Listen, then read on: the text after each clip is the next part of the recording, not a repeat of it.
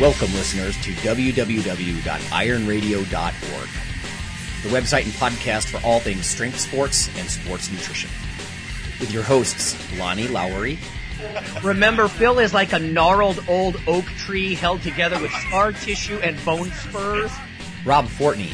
And I'm telling you, the pain that I would suffer was ex- beyond excruciating. And Phil Stevens. Do it, Rob. You'll kill all those nerves. Thanks for listening. Welcome, ironradio.org listeners. This is Lonnie Lowery. I'm a nutrition and exercise physiology professor, and I'm a bodybuilder. Hey, Rob Fortis Fortney. I'm a journalist, uh, former editor at MuscleMag International, former competitive bodybuilder and powerlifter. And this is Phil Stevens. I'm a powerlifter, strength coach, uh, sometimes Highland Game athlete, uh, and I run liftforhope.org in Strengthfield. Hopefully not future vegetarian.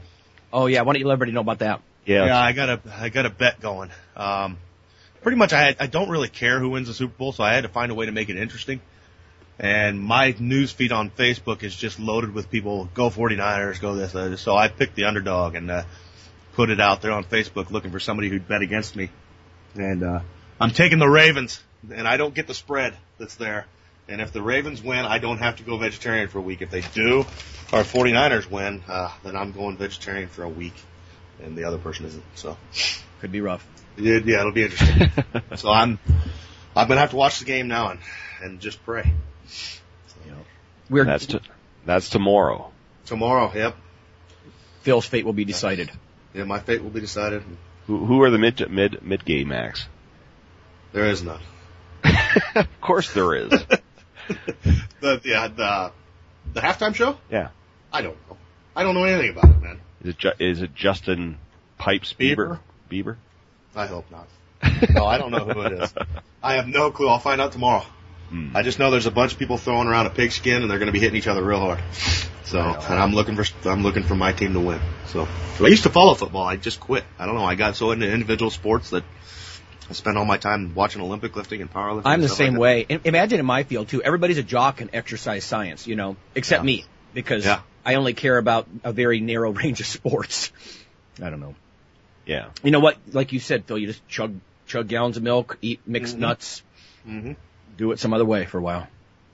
Exactly. It'll be interesting. Um, I think Phil's got his mouthful of food, so I'm going to step in. I got a couple of um, sort of quasi science news bits here. Um, Strength and muscle sport news. The first one is I just wanted to mention something I saw on CBS on Thursday morning, and you guys can chime in on what you think about this. But there was an expert on there, and I sort of caught halfway through, but I don't know if he was a, a physician or a PhD or what, but he was actually saying that rapid weight loss is best, not gradual. He said this whole thing that we teach people about trying to lose, you know, half a pound per week or whatever, um, and not going beyond that is just not backed up by the facts, not supported by the facts. And he didn't really seem to have any hard evidence to support his claim, except that he was saying that um, people who lose enormous amounts of weight very quickly tend to weigh less five years later, I think he said, than people who lose more gradual. But of course, the first thing that jumped into my mind was, wait a minute, but what was their body composition like? Yeah. You know, I mean, if you if you dump ten pounds this week, how much of that's going to be muscle and carbs and water? And well, I think also, I mean, you see a lot of those people that lose it faster, the, the people that yo-yo a lot. They'll go hardcore on a diet at January 1st and then they'll lose 20 pounds by the, you know, 15th and then they're off the diet again. And then in the next month they start it again. You know, instead of the people that actually learn how to, you know, create a diet they can live with.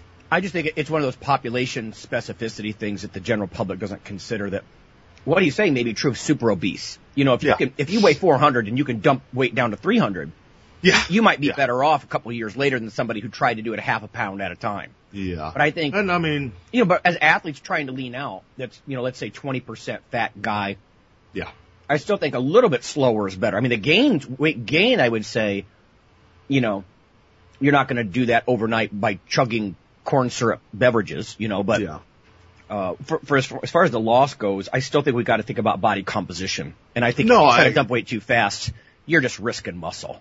You know, totally it, it always seems like there's somebody who, and again, I'm not the scientist here, but it always seems that there's somebody who, every once in a while, comes comes out and wants to be contrarian to what has been kind of established before. You know?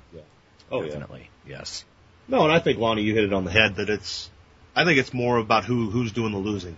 Like when I lost, I mean, I I lost a 100 pounds in like three months, but this was I was a very I was active, but I didn't train at all, and I was 320 freaking pounds, and I just dumped a crap load. I had a a lot of fat to lose, Mm-hmm. and I I trained. I started training and I was working construction at the time and it just fell off and I actually got stronger through the whole thing, but it's because I actually had an extra hundred plus pounds of fat to lose. Yeah. You know, I wasn't some guy that was, like you said, 20 to 15% trying to lean out. I definitely think there's sort of a mass action effect, right? Where when there's lots of fat to be lost, it will tend to come off. Yeah. You know. So, to Oh yeah, extent. for sure.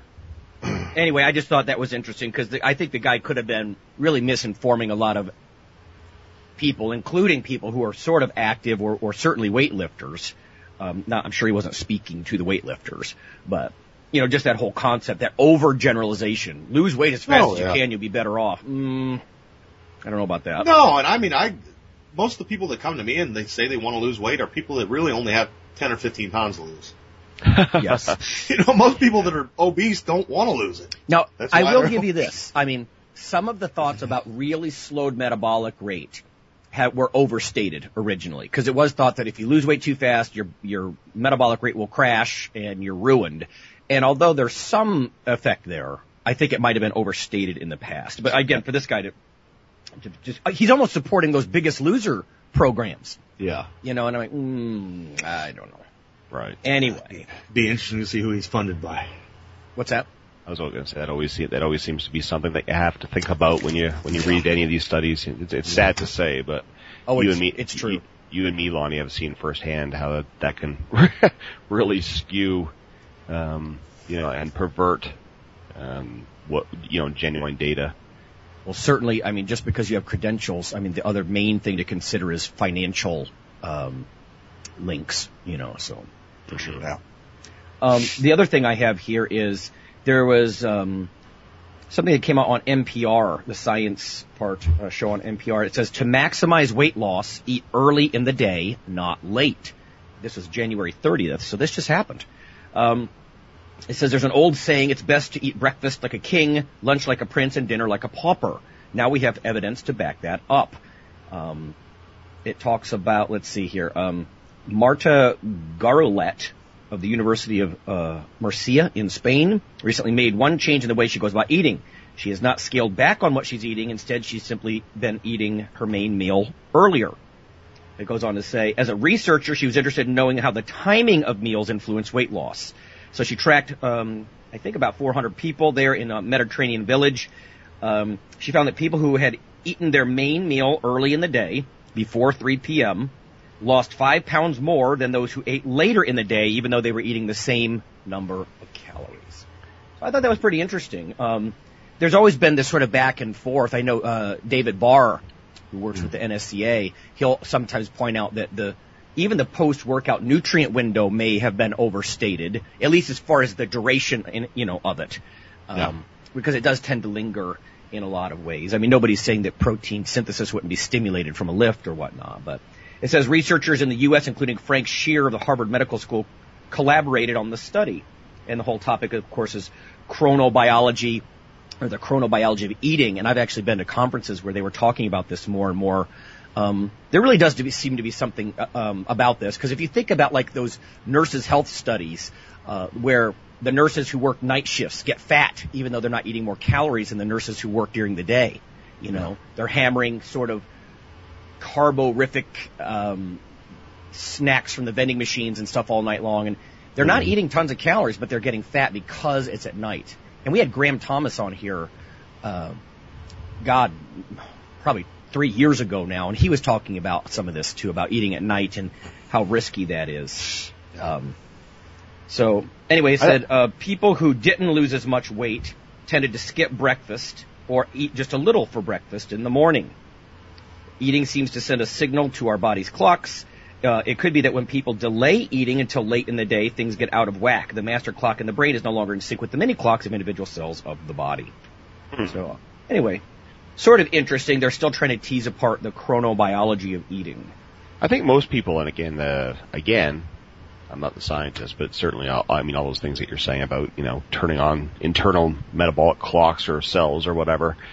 But I think it's kind of generally understood within most people within, certainly within our realm, that that is kind of a truism. I mean, what the mechanism is to make that so, like you're, like you're kind of depicting there, who knows, but, um, certainly I've found that, um, you know, starting the day with a huge breakfast certainly never seems to, uh, negatively affect me in any way whatsoever. So, you know, regardless. I have definitely read papers about how insulin tends to affect uh, biological clocks. So, you know, now again, I've known strength coaches who don't like to eat breakfast. I think when Charles was on the show, he might have even mentioned years ago that he was a fan of just skipping breakfast, or you know, people point out there's not much evidence behind breakfast being the king of meals, but. Yeah. Uh, I don't know. I, I, there's a lot of theories floating around, but um, you know, these are these are a couple more studies suggesting that maybe you know some of the, the old logic is is wise. Anyway, Well, you won't know. convin- you won't convince me that breakfast isn't the uh, king of meals because I I've always found that it's massively important, certainly to me and for for performance later in the day or to certainly to stave off any sort of like e- even like even stave off overeating later in the day. But, Yeah. Um. Well, and definitely performance wise. Oh, absolutely. I know I'm mu very much more. I have to pay a l three times as much attention to what I eat the hours prior to training than what I do after. You know. Yeah, Yeah. I remember w- last, what, maybe two years ago, we were in DC and I was, I was doing some pulse fasting where all I was doing was sipping a little bit of protein liquid every few hours, getting ready for a show. And we squatted, uh, and I literally was like blacking out on the edges of my vision, you know, because here's me squatting with no energy, you know, I mean, make no mistake. I mean, maybe some people can fast and lift a lot better. I had a hell of a time with it, and I was doing Yeah. it every Friday. I was doing that sort of pulse fasting by just trickling in protein every Friday. Um, I don't know. I, but I but I even think the whole. Oh, they just now I'm getting pizza delivered. Yeah, he's the pizza man. Yeah.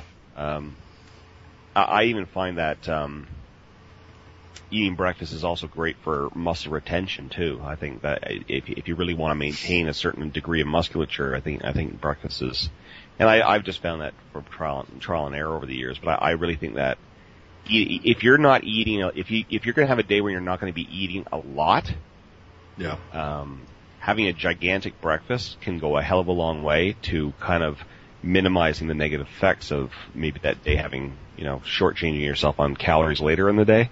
Well, I can tell Well, you for sure there's more insulin production early in the day. Now that could come back to bite you, you know, I mean, so you, but you could also use that to your advantage. Of course, anybody who's smart is going to use insulin to their advantage.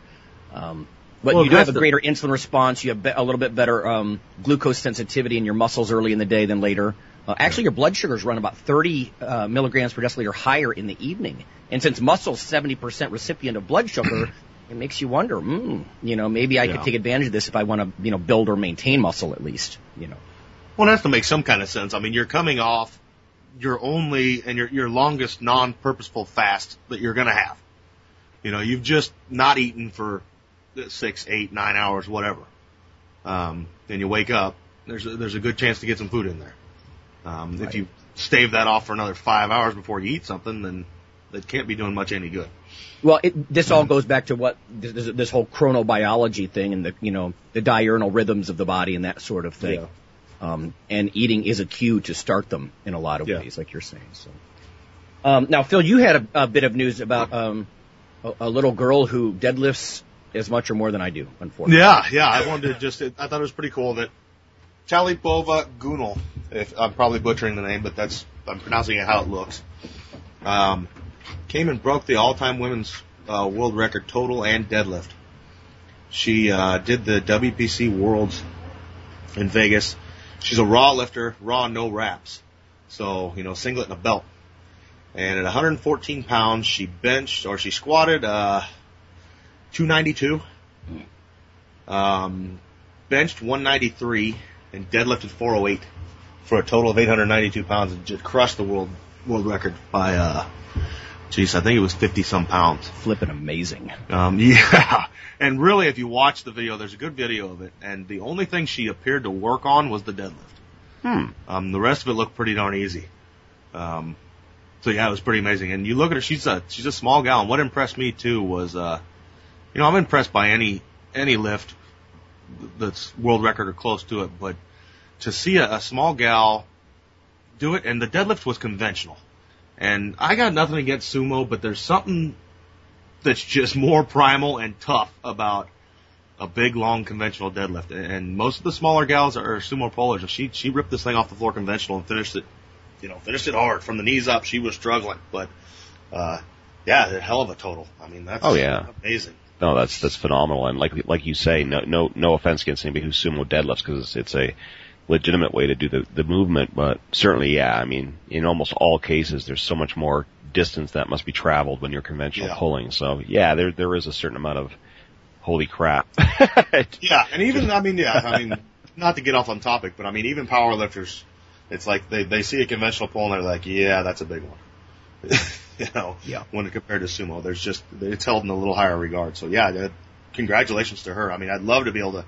I've tried to track her down and see, find out more- more information about her, but uh, it's hard. She, you know, I'm sorry, did you say you don't know where she's from? she's from Azer- Azerbaijan, Oh, but I mean, trying to track down some kind of contact or anything has been yeah. next to impossible. There's hardly anything out there about her. I mean, you'll find a couple videos and that's about it. hmm So, Wow, Stunning. yeah. it is. Yeah. Um, before we go to break, what about gym talk? What's it like in the gym for you guys? Either one of you Oh. guys. Phil, how's it, how's the training? It's going well, good and bad.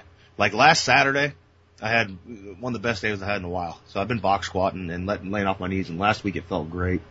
Um, and you know, what I do, hit 490 for four sets of two and like a set of eight.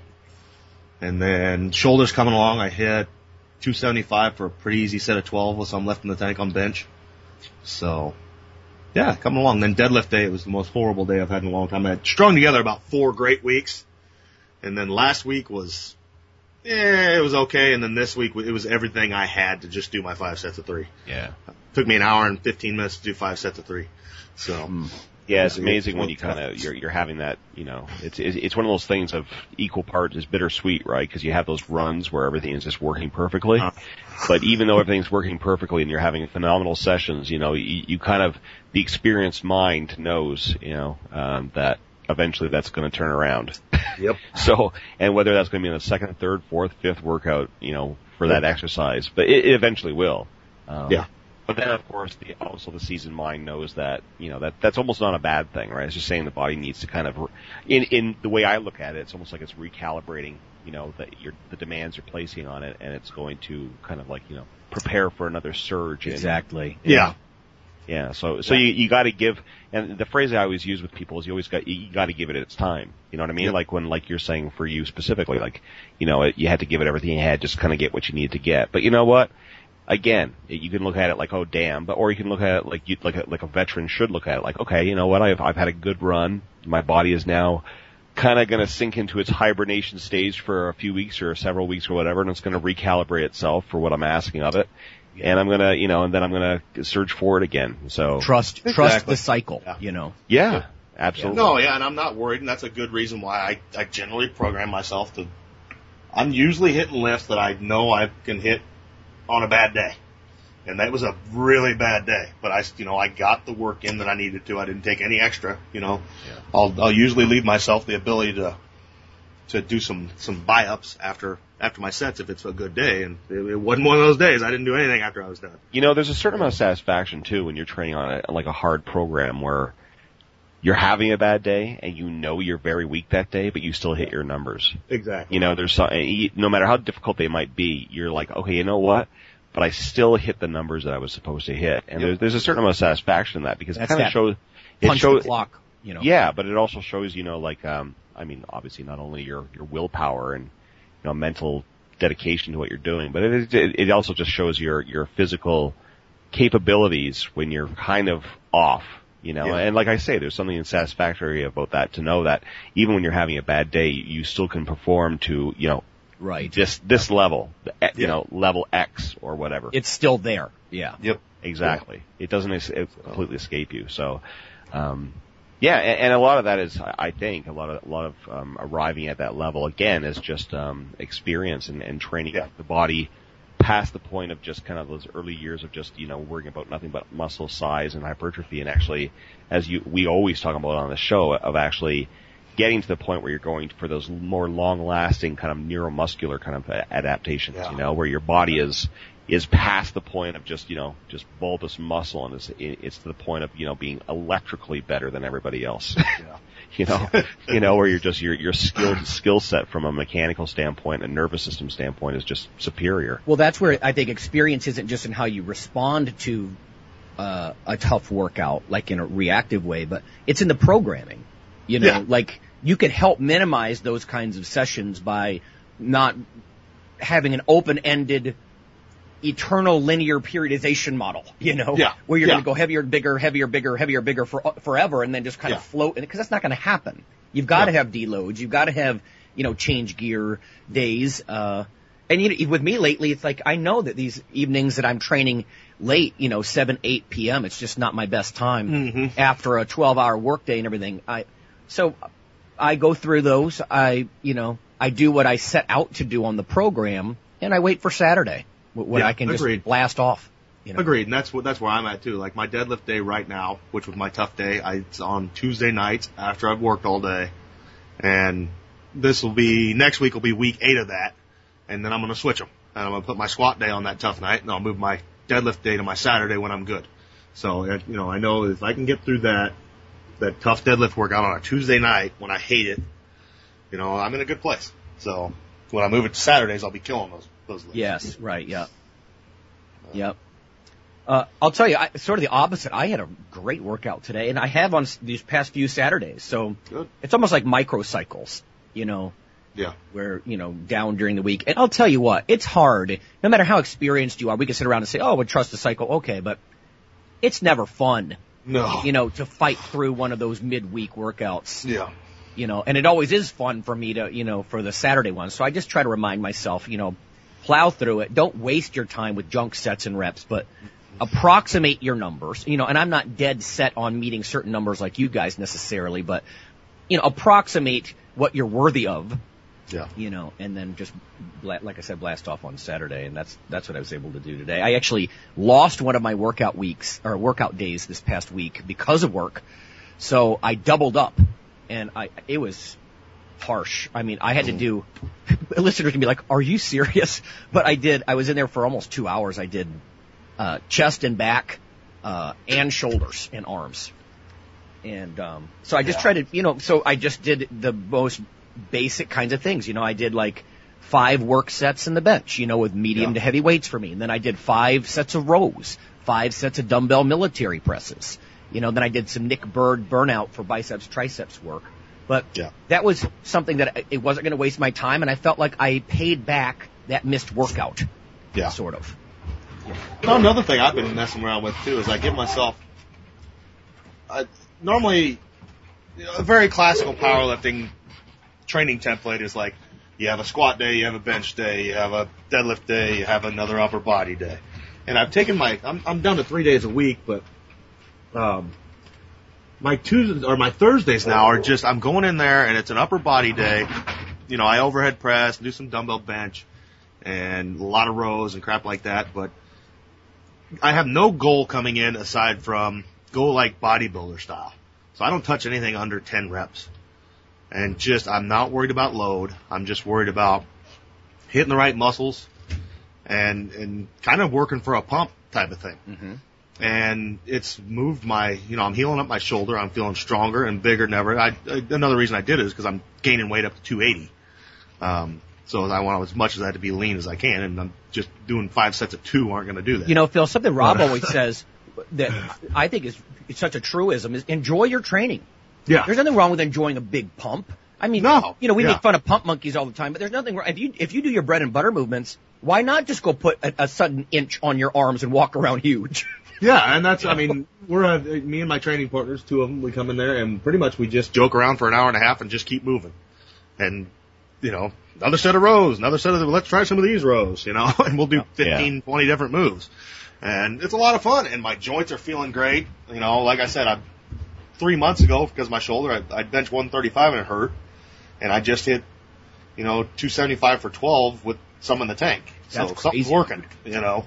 Well, So- well, yeah, because I always do say that because it's true. I mean, there's, I mean, obviously when you're following a rigid, uh, you know, s- structure in your routine where you have your percentages and your reps and your sets and the weight and all that stuff, it's, it's a different, it's a different type of enjoyment. But there's, Yeah. a, but there's also a, a certain amount of stress with that too, just because, Mhm. because like you say, you're going into the gym and you're, okay, this is what I have to do and it, you know, come hell or high water, whether I feel my oats today or not, I have to kind of hit this. So there's, Yeah. there's- and but there is an enjoyment to that. But at the opposite side, there is, like Lonnie's saying, there certainly is an enjoyment as well from the whole idea of going in. And so what I often do when I'm in a on a hard schedule, which I'm not right now for reasons that you guys know, I mm-hmm. won't be for another few weeks, but within several weeks I'll be back onto it. But what I do is I always have my, you know, like if it's if, if it's my deadlift day, you know, I'll do my deadlifts and have all that mapped out. But all my accessory stuff for my back then is not.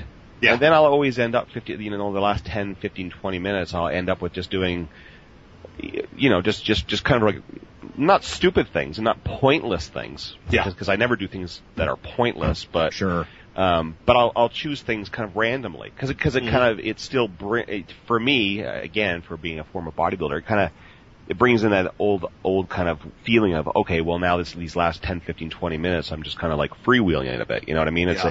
a, and I'll choose, again, I'll choose things that have merit, you know, not just mindless crap, Yeah. but it, it's stuff that I'm, I haven't been thinking about for the last two, three, four days a week, you know what I mean? It's just like, you know what, I'll do this, and I'll do three Yep. sets of that, and I'll do three sets of 12, set, 12 with that.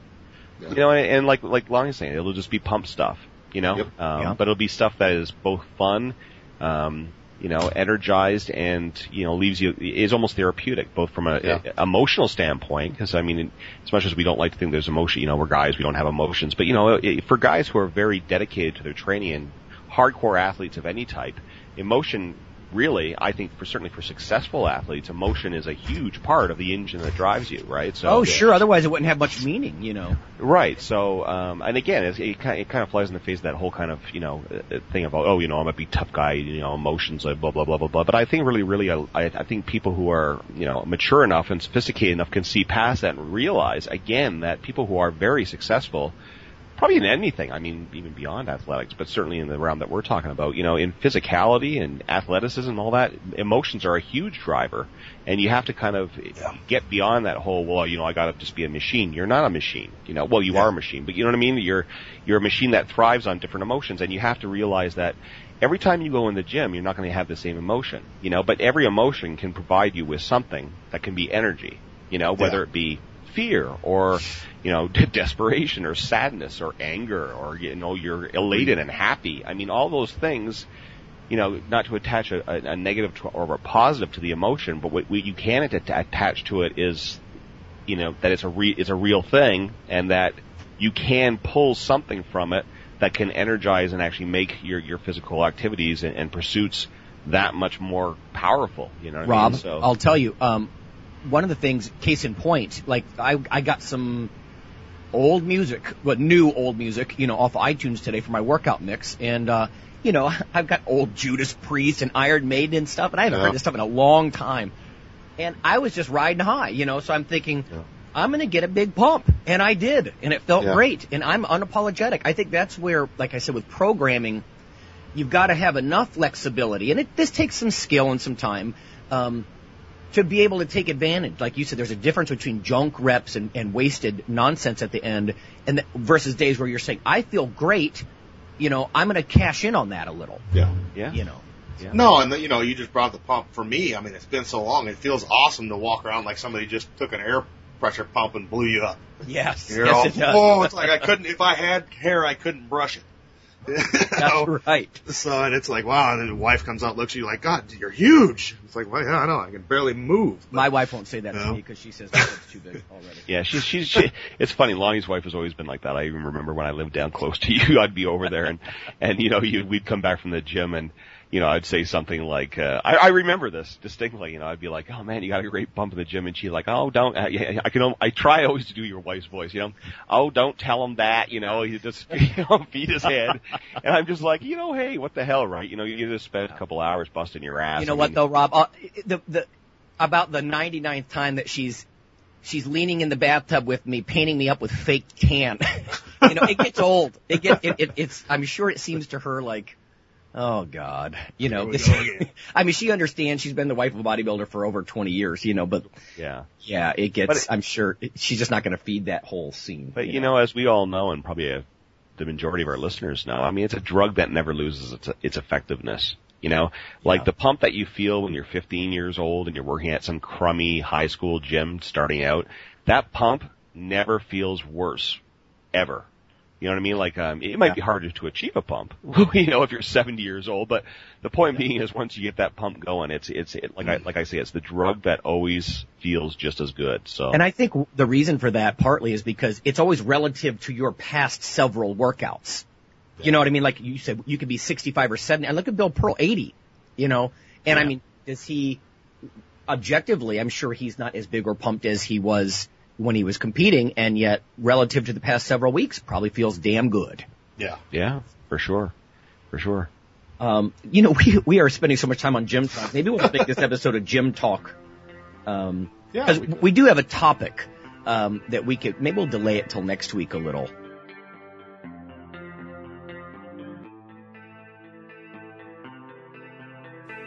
Hi, this is Dr. Lonnie Lowery, and on behalf of Phil and Rob, I'd just like to let listeners know that if you love us or you hate us, we'd like you to leave a comment or perhaps vote for us on iTunes. It helps us out quite a bit on the popularity side of things.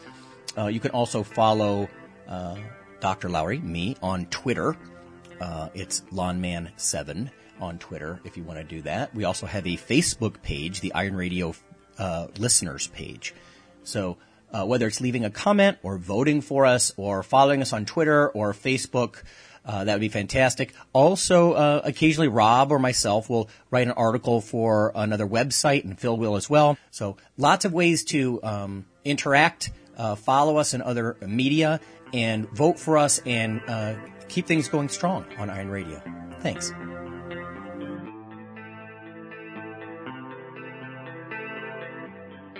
Few more things I wanted to mention here. My um my road to 220 uh, before I come out to see Phil. Phil, I got to tell you, and I know there's some listeners who will be like, "Oh God, that's so true." The heavier you you get, the harder it is to keep pushing and making progress. Oh, yeah. Because everything, you know, once you get bigger, everything you do burns more calories, right? Because like Rob says, you're, you're your own training implement. You know, um, your metabolism's a little faster, and I mean, so I was like 217 and a half today. Oh. you know, it's like, Yeah. I, I was making some, you know, a whole pound progress there for a while, and now it's gonna, I think it's gonna be quarter and half a pound until I, until I nudge over 220, you know. No, I agree, and I feel super heavy right now. Oh. Um, I was like, like I'm now I'm like a pound and a half away from 280. I weighed in at 278.4, and oh my goodness, it's uh walking around and stuff like that. It's like, whoo, this is. yeah. I'm I'm 20 pounds heavier for sure. Yeah, But it, it- it, it- just, it just works But- against you, you know. But Yeah. it's funny how it's all relative, right? Like for, cause, you know, I, I, I kind of, you know, pushed past the 290 point there for a Yeah. while, and now because of what I'm doing right now, um, specifically, again, which will last another four or five weeks and then it's done, thankfully, um, you know, I've come down, you know, to maybe like two, 275, 277, and, uh, it's funny because. I, I feel like a waif. Like I, Yeah. I'm walking around thinking like, are my feet still on the ground? Cause I feel Yeah. so bloody light. And I Yeah. keep walking around thinking, God, I'm small. I'm so freaking small. And you're thinking, God, that's that's such a oh, I won't use the word twisted, but it almost is, right? Because you're just like, so it's Yeah. it's all relative to what you were, Oh, right? yeah. Like like we were talking about earlier. If you were a 450 pound obese man at one point, you lose 120 pounds, and now you're 330 pounds or whatever. You know, I mean, you you you probably at that point, certainly for you know an intermittent period of time, you're going to be like, wow, I'm I'm just a waif. I'm tiny. I'm I'm, a, I'm light as a feather. Feather. So Yeah. it's all relative, right? And Right, you yeah. get guys who think, go walk around thinking, man, I feel really jacked. I'm 225 pounds, right? I've gained 20 pounds. I'm thinking 225. God, if I, if if I snap my fingers right now and was 225 pounds, I would honestly feel like a 12 year old girl. Like it would be. You know, Thanks. so it, hey, thanks for that. yeah, well, no, but you know, you know, I mean, you know, different. Again, that's why I'm saying, Relative, Lonnie. It's yeah. all relative in the context of you, right? So, Yes. um, so yeah, I mean, like, like you're you're saying you're pushing 220 right now, Lonnie. I mean, if I snap my fingers and all of a sudden you were 202 pounds again, it would be the same thing for you. It'd be like, oh my god, I feel so light, and so this is I must be shrinking ridiculously. So, Well, you guys know what I mean when I say like I I take a breath when I lean over to tie my shoes when I Yes. get up around 220 or heavier. You know, it's literally, literally like Oh yeah. you know, and your face turns purple. Purple. You're just tying your shoes. Yeah, exactly. Uh, no, I'm, I'm, I'm, this is the first time that my deadlift feels weird. I'll stand over the bar, it's like, oh god, I gotta get all the way down there. yeah, you were actually saying that last weekend. It's and- tough, yeah. And, and I, because we had a discussion about that, and we won't go into it again, but I absolutely totally know what you're talking about. Um, Yeah.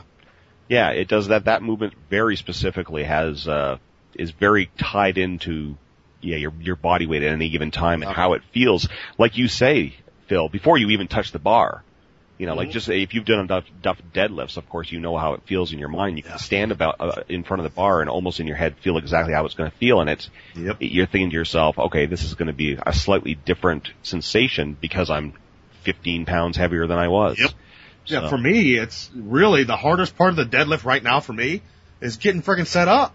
Yeah. After I finally get in the right position, it's like, oh, it's all over. Boom. All I gotta do is stand up. And you know, when you look at the real, real super heavyweight freak deadlifts, I mean, Phil's a freak deadlift in his own right for sure, but you know, the guys who are like 900, 1000 pound Yeah. deadlifters, and of course a thousand pound club is a very exclusive club. But when you look at these guys, I mean, these guys are gi- gigantic, right? I mean, they're like easily 360 plus, you know, and and what what you're saying, Phil, is absolutely right. I mean, you can almost see when they're setting up with the bar. Yeah. Almost, I mean, in kind of a, a different way, of course, but it's almost like the more difficult aspect of the whole thing is the setup. Yep. You know, once they Yeah. get the bar, the body kind of just takes over and does what it's trained to do. But it's Yeah. just like, you know, the setup is the part where, Get like, in the right position, yeah. yeah, like like Lonnie's saying, right? The the bending, it's almost like bending over to tie your shoe, right? You're Yep. purple in your head and you're breathing heavy just from, and it's it's and it's the same thing when they set for the set set up for the deadlift, right? It's like, but once they get themselves into position and grab the bar, it's almost like, screw this, I just want to lift the bar because then, Yep. you know, it's it's yeah. So the It's a setup would be- release. yeah. Yeah. Yeah. Yeah. But I mean, that's that's just an aspect of you know being a pure strength athlete too, because we've talked about that too. I mean, the actual training. Like, I mean, if if a power lifter is in the gym for an hour and forty five minutes, I mean, how much of that time is he actually under the bar or you know on the Oh, bar? a lot. I mean, you know, like- it might. I mean, God, when you think about it, it might be six or seven minutes. Sure. Yeah, exactly. Well, it's You know, like and the what Lonnie guy's in the gym for two hours. Like, I mean, you Yeah. know, and I've noticed that by myself because people say, "How long are you in the gym for?" I'm like, "Well, you know, I was squatting today. I was there for an hour and forty minutes or whatever." And they're like, "Oh," and I'm like, you know, it's funny because I'm there for that period of time, but you know, the, the actual time that I'm actually under the bar might have been several minutes. Yeah, and that's like Lonnie was saying, you know, he just did a two hour workout and that was a big and it's like, well, my usual work I've been in there at least two hours. You know, but it's just that's the way it rolls. It's a totally different thing. Yeah. you know. Yeah, it And- is. and That's bodybuilding is just going to be a little. Although you know there are the heavy times where you're you're putting you know five minutes between sets. Make Yeah. no mistake. Oh, but you're right. course, There's absolutely. there's definitely more like it's not it's not the half a dozen minutes that Rob's talking about. You But, know, you, know, you go to under some the bar. you go to some websites, you know, and I always bring Get Big up as a as an example because I on occasion go over there and check things out. But you know, so many people on there will they, they there's so many people there who are so anti powerlifting and so anti and they you know they they hear things about oh the guy was in the gym for you know it you know he did four sets of squats and it was an hour and these complete imbeciles and I'm sure some of them do it because they're just trying to be assholes and and some people are doing it because they seriously are this ignorant um you know, and the others who are just that biased. But you know, oh, lazy power lifters. I'm like, you know, when you're squatting like, you know, like upwards five, six, seven, eight hundred pounds, you know, and you're doing multiple sets or whatever. Yeah. I mean, Jesus, I mean, lazy? I mean, and, and you know, and they say, oh, well, the guy took, the guy Yeah, took right. 10 minutes between a set. And you're like, yeah, he took 10 minutes between a set, and in one set, the guy squats five, six, you know, cumulatively five or six thousand pounds. Yeah. Right. Like, you know what, like- Rob? Tell someone like that, you know, let's see you go from zero to nine million miles an hour in two seconds flat, because that's what that power lifter is doing. Yeah. You know, he's not going to sit around for 10 minutes, then go leisurely do some dumbbell curls. Mm-hmm. You know, he's going to ramp up his nervous system to um, levels that average mortals have no idea. Yeah, but even when you're talking about multiple sets of doubles or triples or even singles or whatever, right? With a heavyweight, people are like, oh, well, you know, he took five, ten minutes between his four, you know, his five sets of two or whatever. And it's like, yeah, but look what he's deadlifting, right? He's got Yeah, exactly. 500 pounds in the bar. He's got 600 pounds in the bar. Like, and again, people think, well, I do, you know, you know, 400 pounds, two sets of eight, and I don't rest for more than three or four minutes. I'm like, but this is, again goes back to the old thing we always bring up about the whole concept of there's always that curve where it's like, you know, you're, you're, you know, you're, you're dealing with human nature and at some point, you know, Yeah. even that hundred pound jump is, requires infinitely more amounts of preparation and emo, like again, a mental, Hey, emotional. it's it's the same thing I said with body weight. You know, as you're approaching what Mother Nature, you know, your genetic, um, you know, liver, limitations, give or take, let's say, it's the same kind of thing. You know, the diminishing returns, and like you're saying, you the amount of effort you dump in to get that extra 50, 100 pounds, 200 pounds when you're in that 500 plus range. Forget it. It's it's not a very efficient trade off. No, and uh, somebody just posted a great video. Um, I got it right here in front of me now. Sean Choi, I think his name is. He posted on that that gal's uh, that just broke the world record her thread that they got going on Iron Radio listeners, and it's just of like a lot of the best deadlifts ever. And it's neat seeing it because it, it shows what I've always talked about. You know, it starts off at like 300 pounds, and there's some ladies lifting 300 pounds, then it goes to 400 pounds, and then it goes to the 500 pound club, then the 600 pound club, and you're seeing all these people in, you know, anywhere from 114 pounds up to light 200 pound lifters hitting sixes, and then all of a sudden 700 hits, and these lifters start getting a lot heavier, and then 800 hits, and there's just like there's like Giants. 275 plus and Ed Coan. Yeah. You know, Ed, we don't even count him. right, right. And then, you know, then 800 hits, and they're all 275 plus. You know, and then 900, and you know, and it's just, it's like after 700 that you start weeding out. You know, it's all of a sudden the body weights go way up after 700. You know, and It's what people don't re- you know, and these these fools who say something about you know the duration of time you wait between sets or something, they also say the same thing as far as body weight and appearance and that. But people don't realize that there's, you know, just as much sacrifice as a bodybuilder does to have that six pack, a powerlifter does to to to be that heavy. You know, it's like, oh, look how fat he is. It's like, for, that's by totally by design. He's he wants to be like that. But if you think that 99% of these guys actually enjoy, I, he, I, I'm like, from an athletic standpoint, he wants to be like that. From, from, but from a comfort standpoint, I don't really know. I mean, I've known a lot of gigantic individuals in my life, and I can say that I don't think any of them would ever say to you that, yeah, for, you know, when I'm not in the gym, I enjoy being 390 No. pounds. Like, you know, like it, Yeah. it's, it's an effort. Like Lonnie was even saying earlier. I mean, it, it, let's not, let's exclude even the whole just massive effort just to, to you know, maintain that weight with the calories and the it's, it's constant food and a constant bathroom and it's Yep. just a pain in the ass, you know? Oh yeah, just me and Getting in and out of, getting in and out of a, of a car Yep. is is a pain in the ass, you know, and and but you know, again, you you know, you s- you suffer for, you know, it's like playing football, right? You get used to the bruises. I mean, you, Yep. you whatever it is that you want to do, you have to accept a certain Discomfort. Yeah. discomfort, and It's- what, however that is, right? it's amazing because I was just talking to some some people in my gym today about this. Um, the time I feel even orthopedically the best is when I'm training. It's like sitting down's a pain in the butt, going up the stairs is a pain in the butt, taking up dumps a pain in the butt, getting in my truck. I go in there and I squat and it's like this feels amazing. You know, it's yeah, Everything I- else just sucks. Absolutely. uh, you know, I am, I have built myself to be really, really good at squatting, benching, and deadlifting. Right. At three Everything things. else feels really bad. yeah, it's, it's amazing how you do. It. And again, this is the you know the old classic form becomes function. You know, you beco- you become designed to do what it is that you force your body to adapt to do, and it really is true because it's funny you say that because I'm the same way. The, when I feel my healthiest, and I don't just mean healthiest as far as being vitalized and this type of thing. I mean healthiest from all standpoints. My Yep. joints, my my spirit, Yes. my emotional center, my intellectual center. When I feel the most perfect Uh huh. is when I'm right in the middle of decimating myself with heavy weights. I mean, I feel great. I feel 50, my joints feel 15 years old. I, like I, I feel awesome. You know, and and then it's amazing to me, yeah, like you say, like I mean, at other times you're doing something as simple and ridiculous as getting into a car, and you're like, this is way, I, I feel so much less healthy Yeah. Getting need into my a car than I do with 600 pounds on my back. Yeah. No, I agree.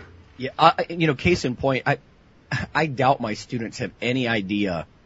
You know, not that I'm super strong compared to a lot of powerlifters, but you know, my lower back is kind of stiff, and and I'm mm. walking around when I wear dress clothes, I I look I just look fat, frankly, you know. And Yeah. I think if, if they ever saw me in the gym, they'd be like, "Oh my God, that's Dr. Lowery," you Yeah. know? because I'm it, it's like a different person. Because after 30 years of doing this, yeah, that like you said, the the jo- my knees are good, my lower back is good. Now, yes, and that might be from the handful of ibuprofen I took, but it's not just. Yeah, you know, it's exactly. it's the process of being in the gym, you know, and uh, Yep. the nervous system's firing, the blood's flowing, Yep. and you know, we're specialists, guys. I mean, that's Yeah, you know. for sure. Yeah, but you know, it's it's you know, it's like that forever. eh, eh, people who anybody who kind of dedicates themselves to something to such an extent that they become that good at it, you know, and it's like you know whether you're an accountant or you, you change tires on cars or like a, it doesn't matter.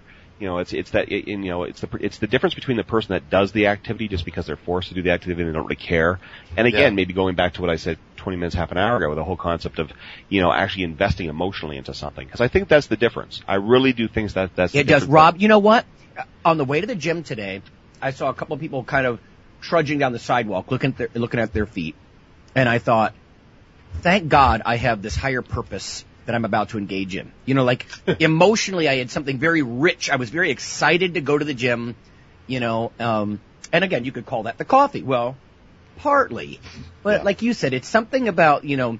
It's it's an ability for you know to reach new heights with your spirit, and you know these other people that I'm seeing walking around, I they just didn't seem like Well, that to me. They didn't seem yeah, to have well- the same magic to me.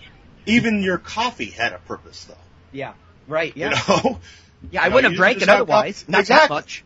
You know, Yeah. exactly. So I mean, even that there was a there was a, a purpose in having that. So Yeah, and it's a da- it's a dangerous thing to to kind of always say. It's a dangerous thing when you take that away from somebody. I mean, somebody who's never known that passion for anything, um, not so much because they just kind of exist as they are, you know, flopping around like a fish. Whatever, right? That's not for me to judge. Yeah. But for somebody who does, like people like us, you know, or any like anybody, anybody who you know, a, a computer programmer, anybody again, so people understand who are listening right now that we're not suggesting that we're you know we're the only ones that have that st- passion for anything. And you can you can have this passion for you know uh, you know collecting buttons. It doesn't matter. Yeah. But when you have a passion for something, it's very dangerous to even consider the concept that maybe you'll never have that yeah, you know, because it becomes kind of everything. It's like, and it doesn't, it doesn't define you as being you, but it's so much a part of who you are and how you identify yourself that, you know, the, It you- is, Rob. Uh, when I when something really successful, when I meet great success, what's the first thing I'm doing? Crab shots and archer poses. Woo! right, right, right. nice. Yeah. So Speaking of uh, passionate people, you know, Lonnie and I are looking for eight passionate people to join us for a camp. Yeah, uh, nice try. yeah, thank you. I figured I'd bring that up because we're at the end of the show here. Yeah, what Um, the, we- the exact date is March what? Uh, Friday, March 8th through Sunday, March 10th. So, um, that's, that, that that date is coming up fast, boys. it is. It's coming up real quick. It's like We've five got- weeks. Yeah. So we got five weeks coming up and, uh, you know, you'll come in on a Friday evening. We'll talk some shop and then we're going to have two days of, of training with heavyweights, learning things. Dr. Lowery talking about, uh, I'm going to talk about caffeine and protein. and I'm, gonna, I'm actually going to show people some research pre-publication, pre-presentation. I- I'm going to show you some really inside stuff that other people don't know. And like I tell students, isn't it cool to know something that nobody else on the planet knows yet? yeah. I mean, so it's it's cool stuff. And, Yeah. And, and and not just that, like you said, I'm I'm I'm hell bent to gain weight. So if you want to do this with Phil and I, put on some weight, make this an event, like we were just saying. Yeah. You know, have some passion for it because um, we're not playing around. Yeah, and come on, check it. Out. There's a link at the top of the Iron Radio listeners page. It's it's all your your your hotels included. We're feeding you. You know, we're gonna weather permitted. I'm gonna light up a big bonfire and we'll all sit around and eat meat and talk shop for some hours. Um, stuff like that. It's deals like these that uh really it's that off hour stuff at, at conferences and stuff you go to that's really the best. And you know that's why we're keeping this small, eight people, and you know we're just going to build it around what you guys want to know. You know, with with two full days, there's no reason we can't really touch about everything. Um, so Right. I mean, Come- it's a great it it's a great time to if you have individual questions. yeah, It's it's gym talk, you know, between sets. Exactly. You know, it's just talking all the time, sitting down, eating some meat, and then, uh, you know, on the Saturday, we're gonna, when you guys are having lunch break, then my powerlifting team will come in, and you'll see all of us train, including myself, and, uh, And I'll You tell you what, I'm going to throw there. down the gauntlet, people. Oh, I, I dare you. I don't care how big you are. I dare you to out eat me. There you go. nice. nice. I got 30 years of practice, and I will pound back. You know, I mean, four pound steak and wash it down with a half a dozen burgers. Bring it. Woo! There you go. So, um, I know we got some people signed up. Uh, we got a couple more spots left, so fill them up. Yeah, it's just going to be. You know what? I mean, when I was talking to Mike Walker, who we're going to have on in a couple of weeks, he's preparing for uh, the next Olympic Games. Actually, Yeah. uh, he is very stoked about this sort of. Um, we we were calling it Viking weekends there for Yeah. a while. Uh, you know, just revel in it, man. Big big eats, big weights. You know, lots of uh, gym talk. It's going to be really fun. And like Phil said, it's it's all inclusive. You don't really have to think about anything but you know walking way bigger and smarter than when you You, arrive. you just got to get here. You know, and it's funny, You know, you know, and, and So. opposed to the whole kind of new age thing of leave your ego at the door. No, bring your ego. Yeah. Oh yeah. As, lo- as long as your ego doesn't No. become, you know, non-brotherhood like. Exactly. It, man. You know, cheer, I got- you know, br- you cheer on everybody else's ego and cheer on your own ego. You know, we'll crank up the radio, the stereo, and you know, I got five acres here. You can go, you can go five acres of crazy. Just don't leak over to the next acres. You know, so, um, and, That's and right. we're good. So, chase down and Um, tackle, tackle a big buck and eat it on the spot. yeah, you know, you guys can do any of that. So, I'm- no, I think it was, I'm I'm pretty stoked uh, to gain some weight. You know, keep the weight coming. Uh, it's it's going to happen. So I ca I am not going to come out there a failure at, at 219 and a half. yeah. So, So we can have fun. I'll be as big as I can to lift with you animals. yeah, it'll be fun. It'll be fun. And I mean, it was time to do it. You know, we've talked about doing something like this for a long time. I'd love if we fill it up. Um, if we don't, you know, fine. And I think we will after people see videos and stuff of it. You know, you- it's, it, build it and they will come type of thing. Yeah. So, Oh um, yeah. Sweet. Okay. Good to know. First first weekend in March. Is that right? Yeah, I think it's the first week. Eighth, so it'll be second weekend. Oh, okay. That's the very beginning of my spring break, so uh, it's a very rare time for me to actually be able to break away and do something like this. So I think That's it's five. That's five weeks yesterday. There you go. right on. All right. That'll work. I'm I am fully shaking from my caffeinated Monster energy drink, and I'm ready to go uh, tear up some weights. I think I just eat half a pound of winter spiced nuts. Because I'm done with my workout. All right, guys. All right, guys. guys. All right. Thanks a lot.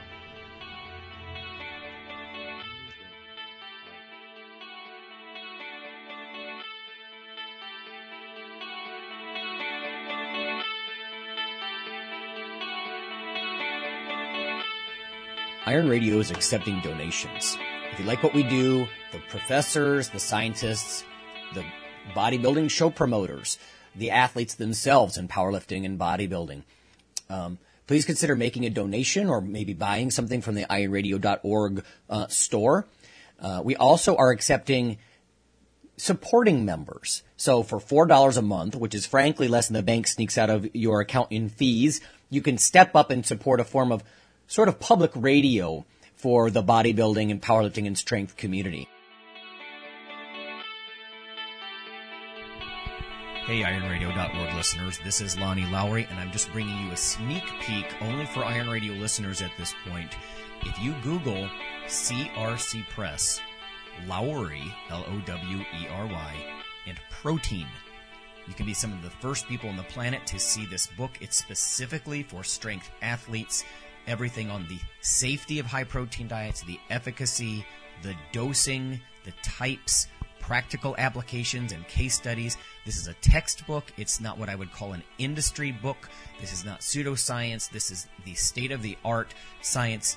And if someone wants to critique you on your extra protein intake, this will be something you can hold up and say, this is what the liter- literature says about stressed kidneys or bone loss or gout or dehydration or increased muscle mass over time or leanness or what types are best. This is the ultimate source in one place. Little disclosure here. I do make a single digit percentage of royalties on this book. It's such a low amount, however. Obviously, I haven't done it for that purpose. I did it because, like you, I want to have something I can hold up in one place that's modern literature instead of what a, perhaps a health educator might tell you about the benefits and the potential concerns, if there are any, on ample protein diets specific to a population like ours. Thank you. The Iron Radio podcast and all of the audio on ironradio.org is for informational purposes only. If you're interested in starting a diet or exercise program, it's important to check with your physician. Also seek the help of registered dietitians, athletic trainers, and qualified exercise physiologists in order to make the progress that you need.